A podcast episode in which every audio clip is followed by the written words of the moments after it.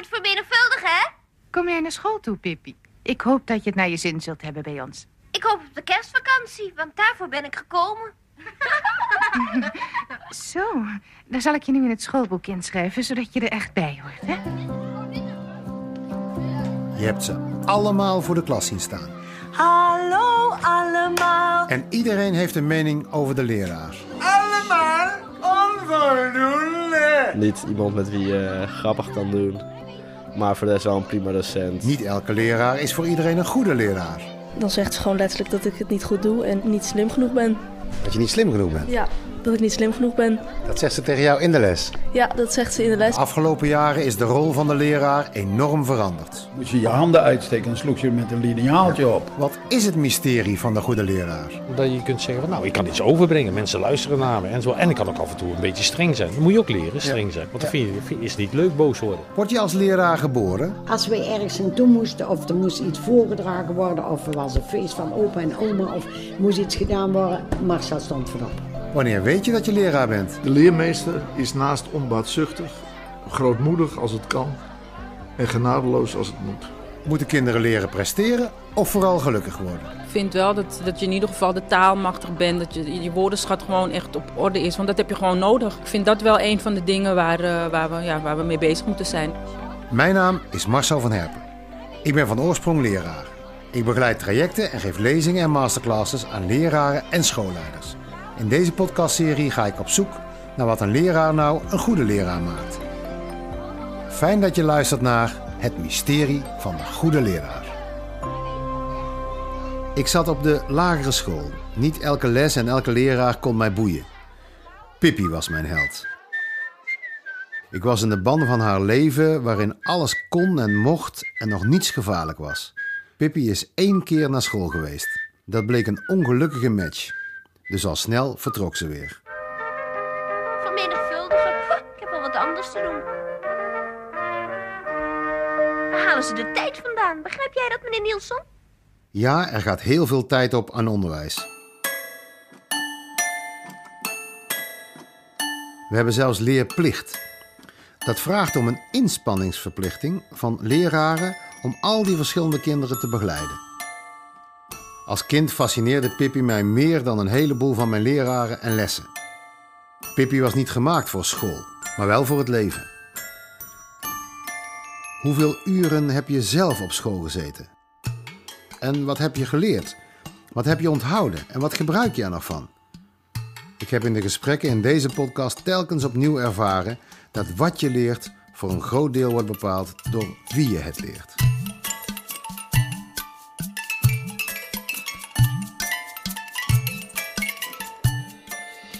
Dit is alweer de negende en laatste aflevering van Het mysterie van de goede leraar. Ik kijk terug op mijn zoektocht van de afgelopen maanden. Onder andere met mijn vriend en collega Roland Schut. We hebben heel veel leraren begeleid die hun pedagogische repertoire wilden uitbreiden. Werken aan pedagogisch tact. Geformuleerd als het goede doen op het juiste moment, ook in de ogen van de leerlingen. Roland kent dat fenomeen uit eigen ervaring... van zijn favoriete leraar, Meester Dries.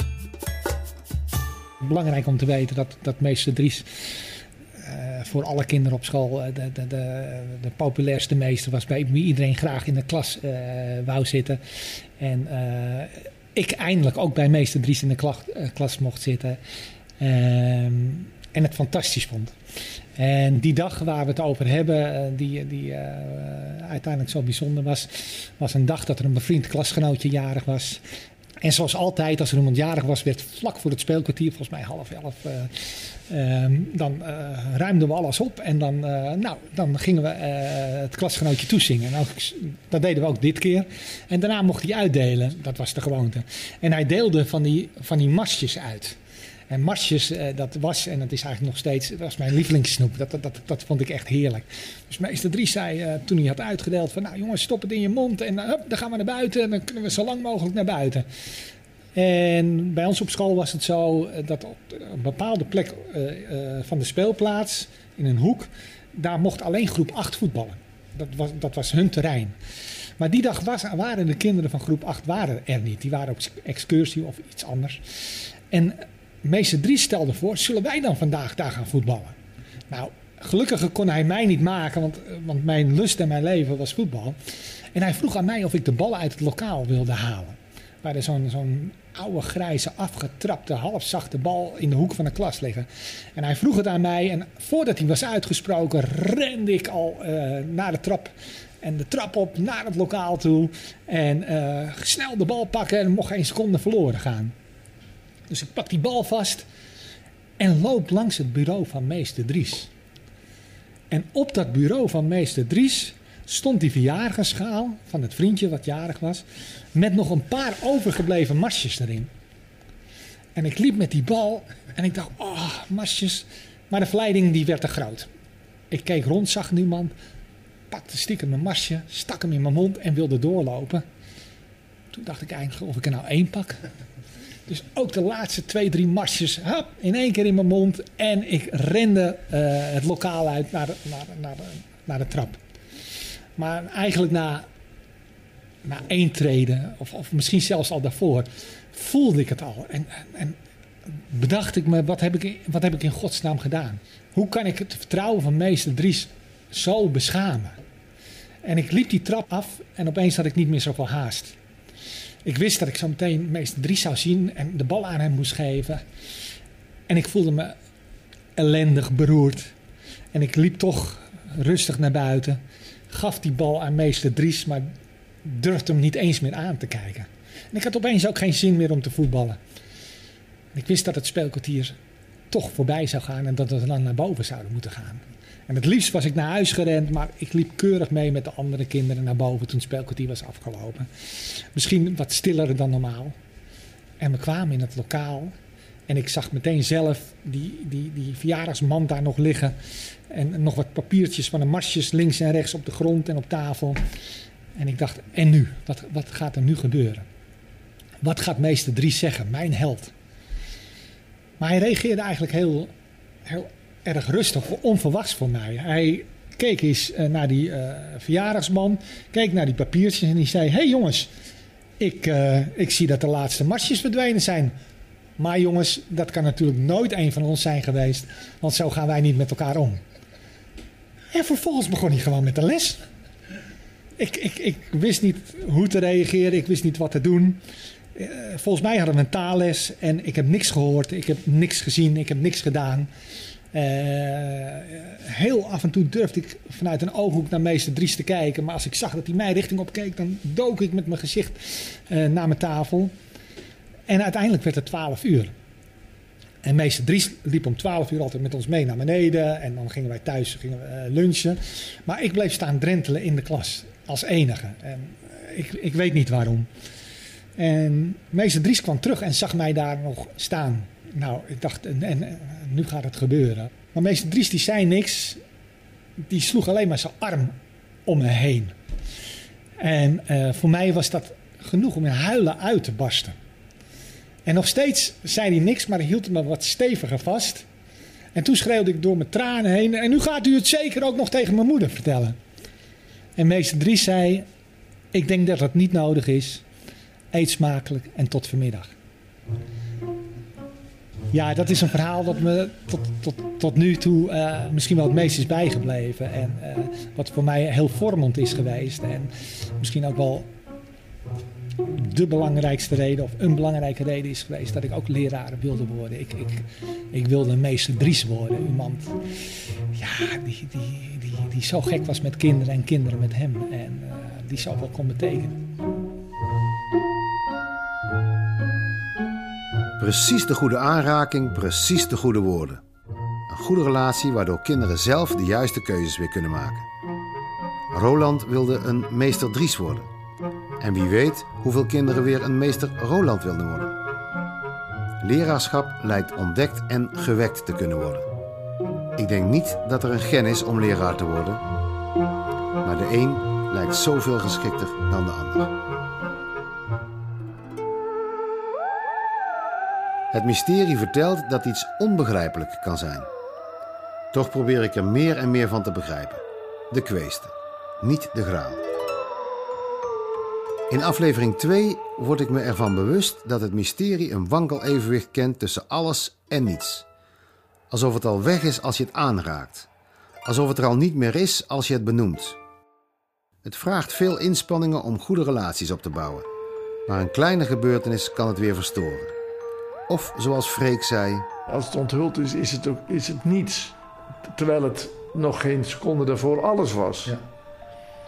En, en dat, is, dat is de illusie van, hè, van wat wij opbouwen. En, en, en, en, en onze gedachten en onze wereld. Het besef dat het zo dicht bij elkaar ligt. Ja. Dus dat, dat is heel belangrijk. Natuurlijk is het niet altijd alles of niets. En toch is me in heel veel gesprekken opgevallen hoe beslist kinderen praten over hun leraar. Jonge kinderen die voorkeur hebben voor een van de twee duopartners. Kinderen die balen dat ze een bepaalde leraar niet meer hebben. Pubers die hun vak niet leuk vinden door hun leraar, of juist wel. Ik heb in de loop van de tijd ontelbaar veel mails gekregen met verhalen over goede leraren. De overeenkomst was dat kinderen altijd het gevoel hadden echt gezien en echt gehoord te worden. Leraren die het geluk en de ontwikkeling van hun kinderen altijd voorop zetten. In de tijd dat ik deze podcast maakte, kreeg ik nog een mail van een leraar die ook les had gehad van mijn pedagoog Jan van de Krabbe. Die pedagoog die zichzelf geen pedagoog meer noemde. Ik noem mij geen pedagoog meer. Niet meer? Niet meer, nee. Ik, ik ben wel afgestudeerd in pedagogiek, maar ik geef mensen ruimte, vrijheid. Wij hebben les gehad van een pedagoog die geen pedagoog was. Juist, juist. Dus die kerel was gek. In de mail schreef hij dat Jan de eerste les iedereen een acht gaf en dan zei... Zo, dan kunnen we nu beginnen met de belangrijke zaak. Misschien zo gek nog niet. Maar ik kreeg ook mails over slechte en hele slechte leraren. Mensen die straften, cynisch waren en opmerkingen hadden gemaakt... die vele jaren later nog naklonken in de hoofden van de oud-leerlingen. Elk verhaal vertelt de impact van die interacties. Als je googelt op de lijstjes van de goede leraar... kom je steeds dezelfde items tegen. Dus kijken, de goede leraar. Hij is eerlijk, betrouwbaar... en rechtvaardig. Kan goed uitleggen. Heeft humor.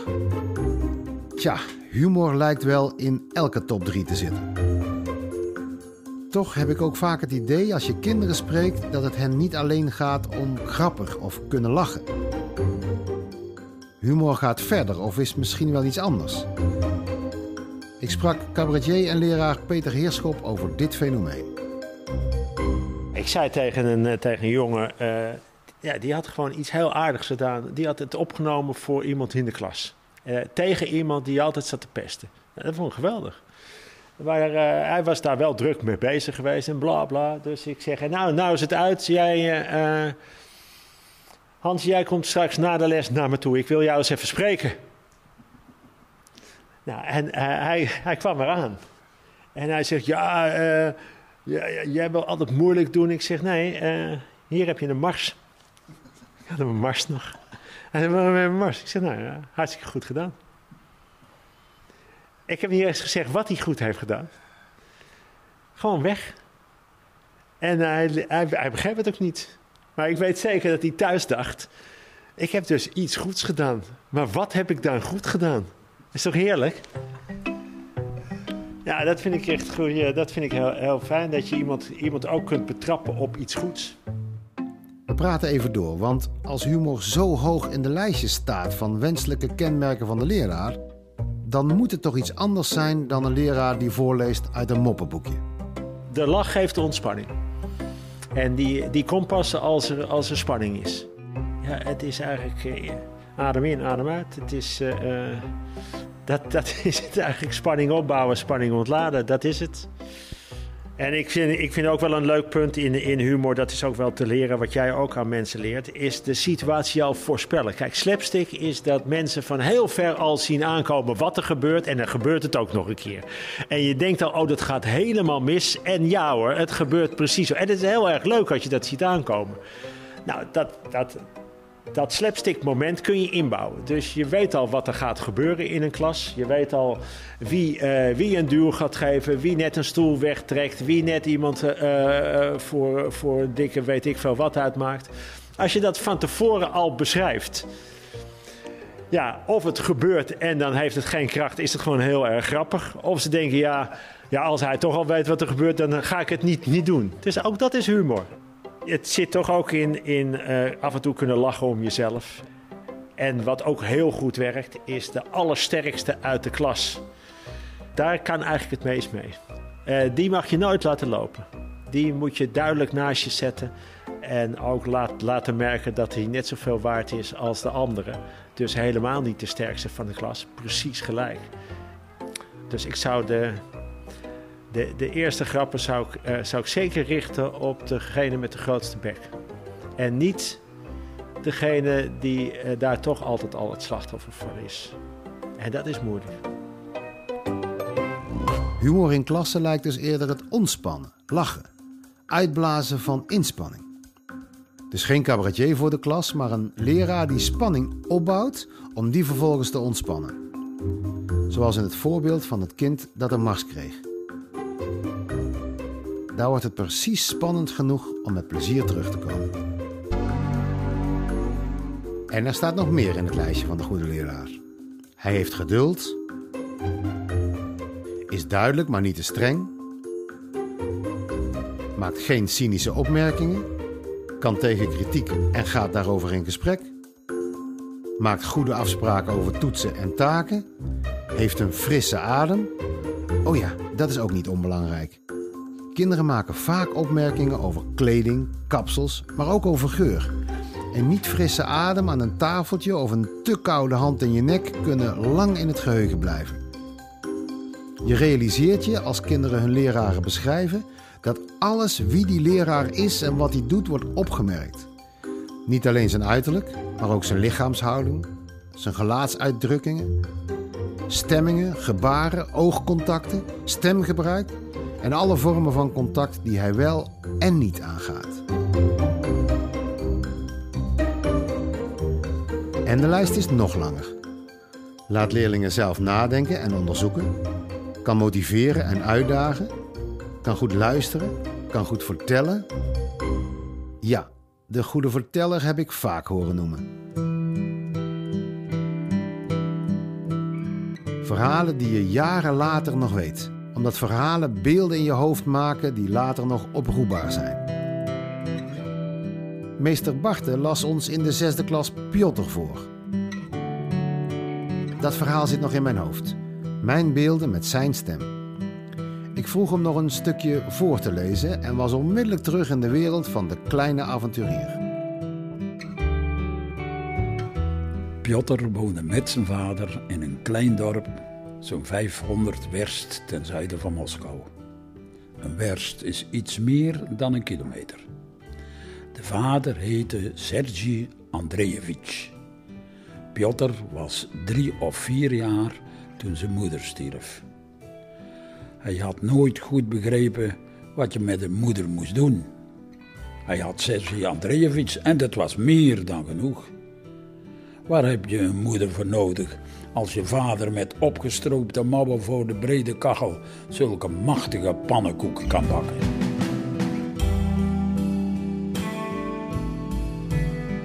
Vaak werden geschiedenisleraren genoemd als goede vertellers. Maar de impact van de verteller en zijn verhaal gaat verder. Ook voor andere vakken. Of zoals Freek het formuleerde. Wiskunde is toch ook een verhaal? Pythagoras is toch ook een verhaal? Archimedes, ik weet wel, het verhaal van Archimedes simpelweg dat hij in het bad gaat met die, met die kroon. Nou ja, dat, dat weet iedereen, dat vergeet je nooit. Uh, simpelweg uh, moet je toch kunnen uitleggen aan, aan leerlingen uh, uh, wat, wat, hoe je tot een vergelijking komt, waarom dat nou is. Wat, wat, wat, wat voor stappen zet je? Ja. Wat voor stappen zet je om, uh, om, om alle getallen die mogelijk zijn samen te vatten onder het begrip A? Dat je dus inzichtelijk is wat, wat een vergelijking is. Wordt je niet verteld. Alle aspecten uit de lijstjes hoor je in allerlei bewoordingen terug als je kinderen spreekt. Bijna alle kinderen vertellen ongeveer dezelfde dingen over hun goede leraren. Ik vind dan dat iemand gewoon een goede les moet geven. En het belangrijkste, denk ik, is dat een docent uh, controle over een klas moet hebben. En niet dat het om de tien minuten dat ze om stilte moet vragen. En dat het dan ook niet gelijk gebeurt. En dat ze daar dan staat te wachten. En nou, een derde van de les kwijtraakt aan alleen maar leerlingen om stilte te vragen. Leraren moeten wel lief zijn en streng. Want als de kinderen niet gaan luisteren, uh, dan moet die leraar wel streng zijn. Als je binnenkomt en dan kan de juf tegen je wanneer ze ziet dat je niet zo een goede dag hebt. Komt ze tegen je, praten, vraagt ze wat is er, wat is er aan de hand. Je kan me alles vertellen, hier is, veilig, hier is er een veilige plek. We hebben lieve juf. Zeg je? Ze is ook een beetje stout. Waarom is ze een beetje stout? Ze doet boos wanneer we stout doen. Oh ja? We doen Moeten niks. we in de nadenkstoel? Um, ik vind een leraar leuk als hij grapjes maakt. En um, als, hij, als ze lief is en dat ze helpt. Um, een leraar die leuk kan uitleggen. En um, juist wanneer iemand iets niet snapt, dat ze ook rekening met diegene houdt. Ik vind het nog belangrijk dat wanneer leraren streng kunnen zijn, heel erg streng, dat vind ik echt belangrijk. Maar als, je, als we een keer wel lollig willen doen, vind ik het wel dat je ook wel lol met ons, ons kan hebben. Want ik bedoel van, je hebt wel het heel jaar met ons, dus wees ook een beetje lief. Dat vind ik ook belangrijk. Um, en dat de juffrouw... En dat de juffrouw een goede stem kan hebben, zodat iedereen er hoort. Kom gewoon met een goede les. En stel kinderen veel vragen, betrek ze bij uh, uh, je leerstof. Uh, soms uh, als een leraar in is voor een lolletje, dat, dat is ook leuk. Dat je, dat je kan lachen met een leraar. Um, en ook dat uh, een leraar of lerares ook nog wel eens van je toe komt van ja, lukt het met je huiswerk... Uh, En persoonlijk, of nou niet per se persoonlijk, maar wel eens gewoon naar je toe komt. Van, uh, gaat goed, kan ik je nog ergens mee helpen? En niet alleen maar, uh, nou, dit was mijn les, uh, dit is het huiswerk, uh, tot volgende week. Kinderen vertellen het in alle toonaarden. Het goede heeft typische kenmerken. Maar wat als het niet lekker gaat? Ik denk, als ik uh, een slechte band met een, uh, een, een docent heb, dan denk ik dat het komt omdat... ik geen band met diegene aan wil, omdat zij er ook niet in staat voor is. Omdat zij ook, of diegene, uh, maar is, nou, ik ben een docent, ik doe mijn werk. En voor de rest laat ik bij. Dan denk ik ook van, ja, nou, dan hoef ik geen goede band met jou te hebben... als je voor de rest ook geen interesse toont in een leerling.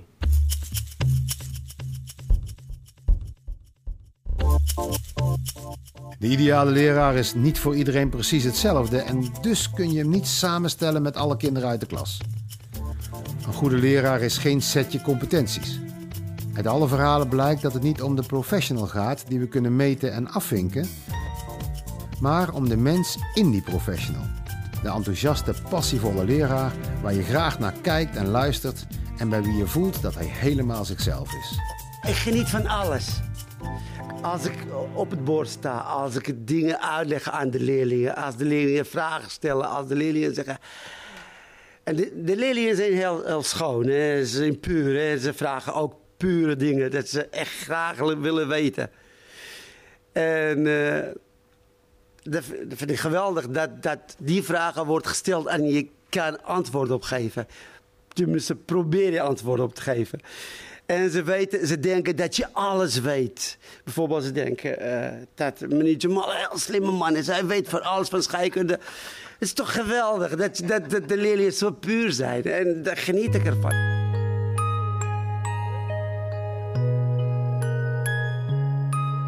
Voor goede relaties tussen leraar en leerling lijken er beslissende momenten te zijn. Momenten waardoor een relatie bestendigt en een leraar geloofwaardig wordt... en vertrouwen wint.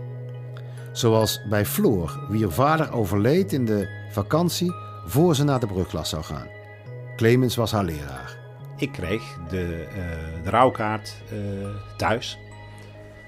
Dus ik ben naar, naar de crematie geweest van, uh, een leerling, van, van een vader die ik sowieso niet ken. Uh, de vader van een leerling die ik ook nog niet kende, want die zou bij ons starten.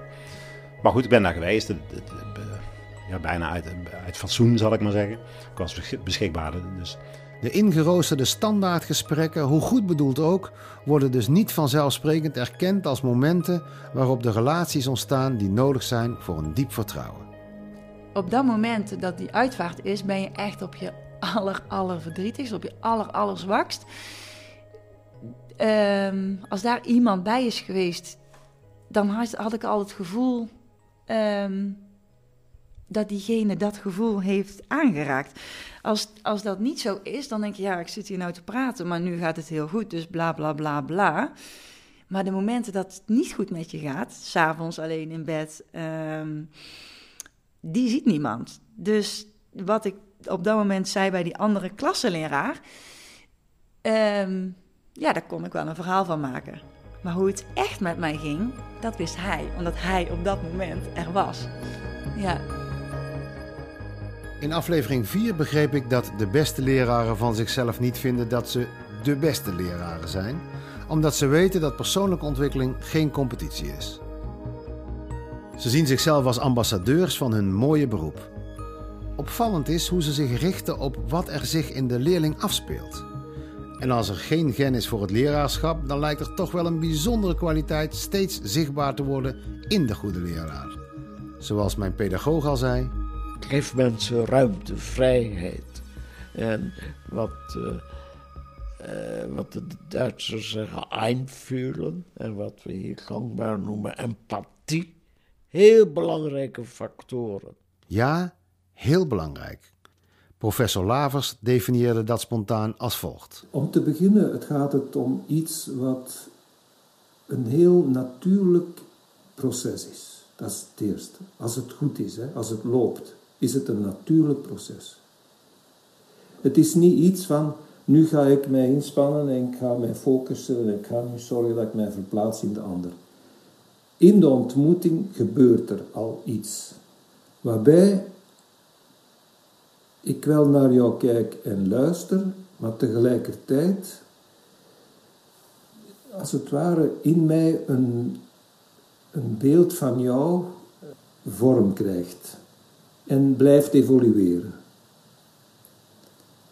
En het is alsof ik mijn eigen ervaringsstroom, hè, ik ervaar dingen, dat ik die, daar een deel voor reserveer, voor u. Jij wordt in mij. En in mij ontstaat een nieuw beeld, beeld van jou, dat als ik goed ben in het luisteren en perspectief nemen, vanzelf vorm krijgt en zeer rijk is. Alles zit daarin. Emoties, eh, cognitie en, en wat is belangrijk voor u, dat, dat soort van zaken.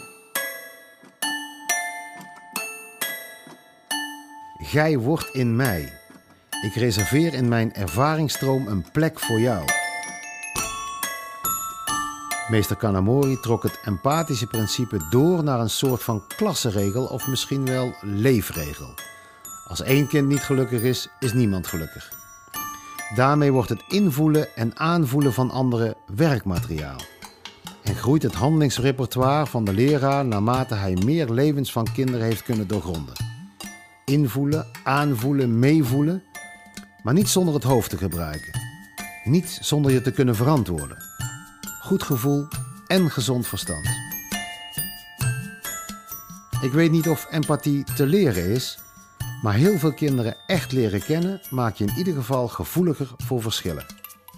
Als we kijken naar goede leraren, of zoals we in aflevering vier hebben gedaan, de beste leraren, dan zijn ook die natuurlijk weer voor iedereen anders.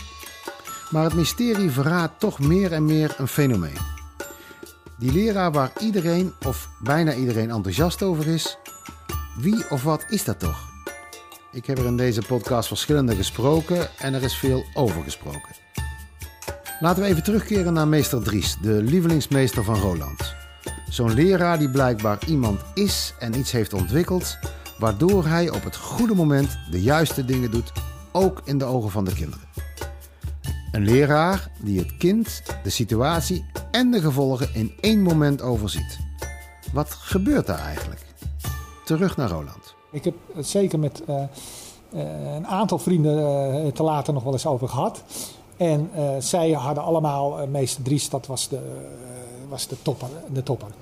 Uh, en ze dachten allemaal, wij dachten allemaal, dat we een hele speciale band hadden met meester Dries.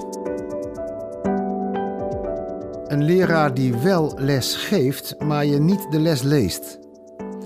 Waarbij hij aan de ene kant dus vertrouwen geeft, hoe zou je het anders moeten krijgen, en je aan de andere kant ook aanspreekt, gewoon omdat niet alles goed is. Een leraar waarbij iedereen het idee heeft dat hij een speciale band met hem heeft. Bij die leraar is het alsof het kompas waarop hij vaart twee kanten heeft. Zoals de naald die het noorden aangeeft ook een deel heeft dat naar het zuiden wijst. Zoals je vertrouwen kunt winnen en het ook weer kunt verliezen, respect kunt verdienen en het ook weer kwijt kunt raken. Een evenwicht, misschien zelfs wankelevenwicht, waarbij je het een doet en het ander niet laat. Zoals Lucas het verwoordde toen ik hem vroeg wat hij belangrijk vindt aan een docent. Nou, dat hij uh, zeg maar niet te streng is, maar ook weer niet uh, zeg maar te veel toelaat. Want dan kunnen de kinderen zeg maar hun eigen gang gaan. Dus je moet wel zeg maar ervoor zorgen dat de kinderen wel aan dingen houden. En dat ze ook wel zeg maar uh, ze hun eigen verantwoordelijkheid nemen. Dat kompas waar de goede leraar op vaart, richt zich uiteraard op de leerling. Maar zoals ik het steeds zie en hoor, niet alleen op de leerling. Die relatie brengt zelfs een verplichting met zich mee. Zo werd ik me bewust in het verhaal van Nick dat Peter Heerschop vertelde in de vorige aflevering. Nou ja, kijk, je bent als pe- pedagoog... Uh, um, te, het is een, een... Je hebt en een relatie dat je naast iemand staat... Maar het gaat verder. Je hebt ook nog de taak om iemand te verheffen, om daar net boven te blijven staan, om met een, met een visie, met een, met een, met een idee dat je, dat je goed voor jezelf hebt. Je weet waartoe je opvoedt. Dat moet je ook in je hoofd houden. Dus je kunt er niet alleen naast blijven staan. Je kunt niet alleen uh, als vriend of als, als, uh, als uh, een zeer goede relatie. Nee, je, je hebt ook nog de plicht om, om iemand mee te nemen naar, naar een... Ja, het klinkt heel, heel beladen, naar een hoger doel. Nog even terug naar professor Lavers. En dat is ook wat ik beklemtoon, is dat het perspectief nemen niet dient om de andere ter wille te zijn. Ook al is het een recht van de ander, in bepaalde contexten, om beluisterd te worden, of geobserveerd en gewaardeerd te worden, een recht. Je doet het niet om de andere ter wille te zijn. Wat je te weten komt, dient om de best mogelijke betekenis voor die ander te kunnen krijgen. Ik bedoel daar eigenlijk mee dat een belangrijk deel van de populatie niet in staat is om zich te verplaatsen in bepaalde soorten mensen of fenomenen in mensen. Of in mensen in het algemeen, hè.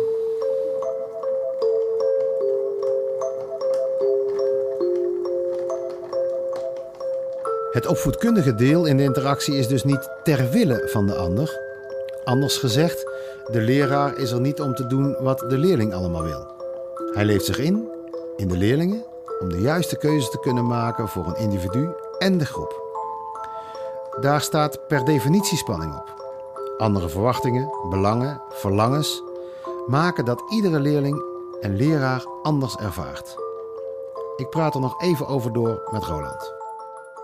Wat, wat zou jouw definitie van de goede leraar dan zijn? Wat, wie is dan die goede leraar? Of wat is die goede leraar? Um, ik, ik denk dat daar geen definitie van is. Uh, maar... Um, een van de, van de belangrijke uh, voorwaarden is... Um, um, dat een leraar... oprecht het beste voor heeft met zijn leerlingen. En, en dat betekent niet altijd dat hij ook het beste doet. Eh, want je weet nooit eh, zeker of, of dat het beste voor de leerling is. Maar wel uh, vanuit, uh, vanuit, dat, vanuit die basis probeert te doen wat hij doet. Hij is betrokken. Uh, hij uh, is in staat om zijn eigen ego opzij te zetten. uh, om het beste voor die kinderen te doen, zonder zichzelf daarin uh, uh, tekort te doen.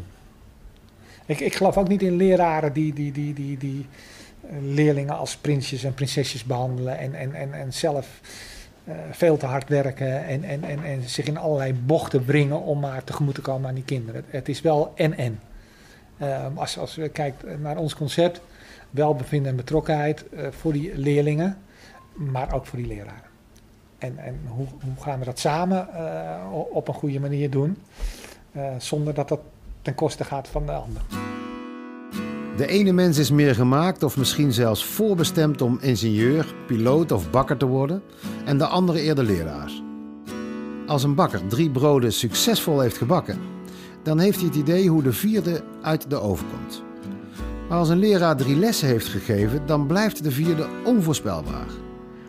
En blijkbaar is de ene leraar daar van nature iets beter voor geschikt dan de andere. Ik leg Roland nog eens voor of hij denkt dat dat een mysterie is of een gegeven. Uh, allebei een beetje. Uh, want, want de dingen die ik net opnoem, die empathisch vermogen en, en, en openheid en je ego opzij kunnen zetten, dat zijn allemaal dingen die je, die je enigszins kunt leren. Uh, maar die leraar die dat van nature heeft, uh, die, die heeft gewoon een, een voorsprong. Uh, om, om, om, omdat die leerlingen, maar ook wij, dat voelen. He, bij sommige mensen, even los van leraar of leerlingen, voel je dat uh, direct. Uh, en dat, dat is iets, nou, mystieks. Wat, wat moeilijk onder woorden te brengen is. We kunnen er wel een aantal kwaliteiten aan hangen, maar, maar het is toch nog... Het is net de persoon die daar toch het verschil in maakt. Want het gaat er niet alleen om wat je zegt of wat je doet, maar vooral om hoe je het doet en uh, hoe je het zegt. Ik denk, ik denk dat, dat, dat, dat je... Uh, blij mag zijn als je er eentje hebt uh, mogen ontmoeten in je hele schoolcarrière.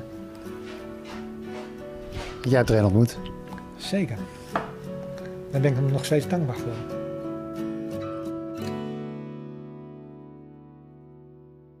Bizar eigenlijk dat de ervaring met zoveel leraren voor zoveel kinderen uiteindelijk relatief weinig betekenisvolle relaties opleveren. Voor kinderen voor wie geluk en ontwikkeling niet vanzelfsprekend zijn, is de ontmoeting met die ene goede leraar een zegen of soms zelfs van levensbelang. Een leraar die zo'n leraar echt wil zijn, heeft een grotere kans dat hij het ook zal worden. In alle gesprekken over de goede leraar heb ik waarschijnlijk het meest gehoord dat hij echt moet zijn. Helemaal zichzelf of zoals je vaak hoort en leest, authentiek. Maar niet omdat hij zelf doet waar hij zin in heeft, niet zelfgenoegzaam, niet zelfreferent, maar betrouwbaar, geloofwaardig, waarachtig, omdat hij het zelf is. Geen verlengstuk van een systeem, geen uitvoerder van een door een ander gemaakt plan. Dat betekent niet dat hij zich niet aan de regels houdt of het curriculum negeert, maar dat hij in zijn interacties een eigenstandige verantwoordelijkheid neemt. Hij is wat hij doet en doet wat hij het allerbelangrijkste vindt. Niet ter wille van de ander.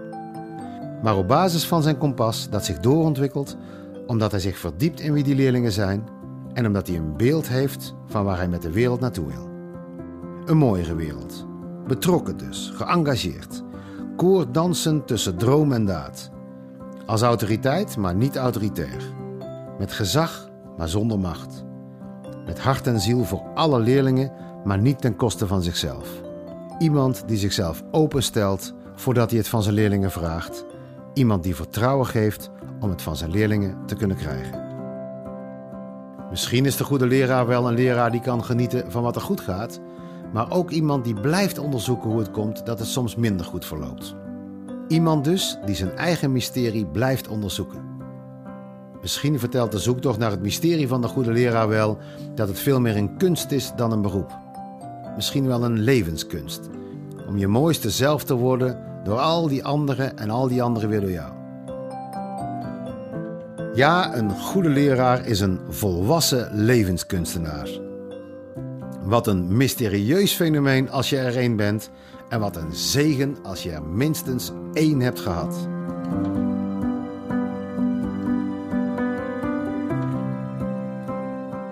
Dit was de negende en laatste aflevering van Het mysterie van de goede leraar. Ik dank alle kinderen, leraren en gasten die hun verhalen in alle openheid en kwetsbaarheid hebben gedeeld. Ik dank radiomaker Jan Peels en eindredacteur Annemarie van Oosteren, die kritisch en liefdevol vanaf het lege vel deze bijzondere reis met mij hebben gemaakt. Hun kennis en techniek gaven me het vertrouwen om door te gaan. En natuurlijk dank ik jou voor het luisteren. Ik hoop dat je ervan genoten hebt en dat je middels reviews, sterretjes en aanbevelingen ermee voor wilt zorgen dat deze podcast door anderen gevonden kan worden. Vragen, opmerkingen en je eigen ervaringen kun je nog steeds delen op het podcastplatform w w w punt centrumpedagogischcontact punt n l slash podcast. Een mooi mysterie gewenst en graag tot later.